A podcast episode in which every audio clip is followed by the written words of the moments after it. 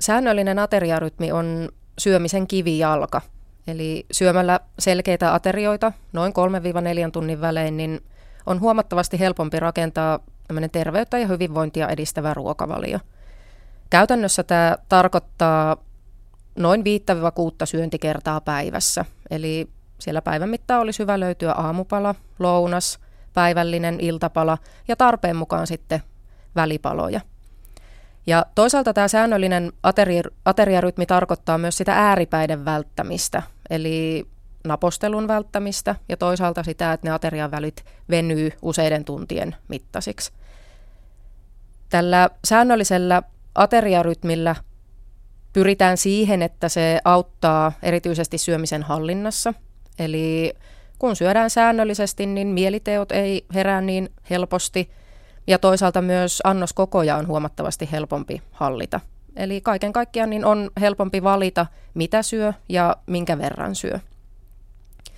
Tämän lisäksi säännöllinen ateriarytmi ylläpitää myös tasaista verensokeria ja hyvää vireystasoa.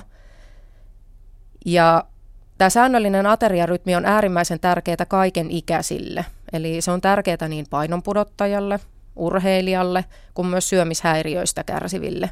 Eli kaikenlaisissa elämäntilanteissa niin se säännöllinen ateriarytmi ohjaa siihen sopivaan syömiseen ja sopivaan energiansaannin turvaamiseen. Eli onpa se energiatarve sitten suurta tai pientä. Ja me jokainen sitten voidaan miettiä omalla kohdalla, että milloin tämä ateriarytmi sitten on hyvällä tolalla ja milloin se ei ole hyvällä tolalla. Että tämmöisiä hyvin klassisia esimerkkejä siitä, että milloin se syöminen ei ole säännöllistä, niin on esimerkiksi se, että jos löytää iltaisin itsensä napostelemasta ja ravaamassa siellä jääkaapilla alvariinsa. Eli silloin on hyvä pysähtyä miettimään sitä, että mitenkä on aamupalan syönyt, miten on lounaan syönyt, eli onko niitä syönyt ollenkaan vai, tai onko ne mahdollisesti ollut jopa liian keveitä.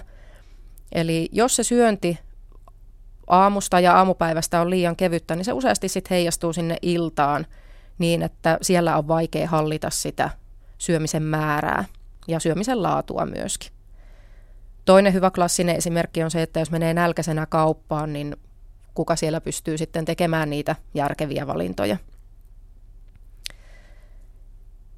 Ja yksi tärkeä näkökulma myös tähän ateriarytmiin on tämmöinen liian tiheä syöminen, eli napostelutaipumus, jota nykypäivänä esiintyy yhä enenevässä määrin. Ja tämmöinen napostelutaipumus sitten taas altistaa esimerkiksi hammasterveyden riskeihin, verensokerin heilahteluihin – ja altistaa myös sille liialliselle energiansaannille ja voi sitä kautta hankaloittaa myös sitä painohallintaa.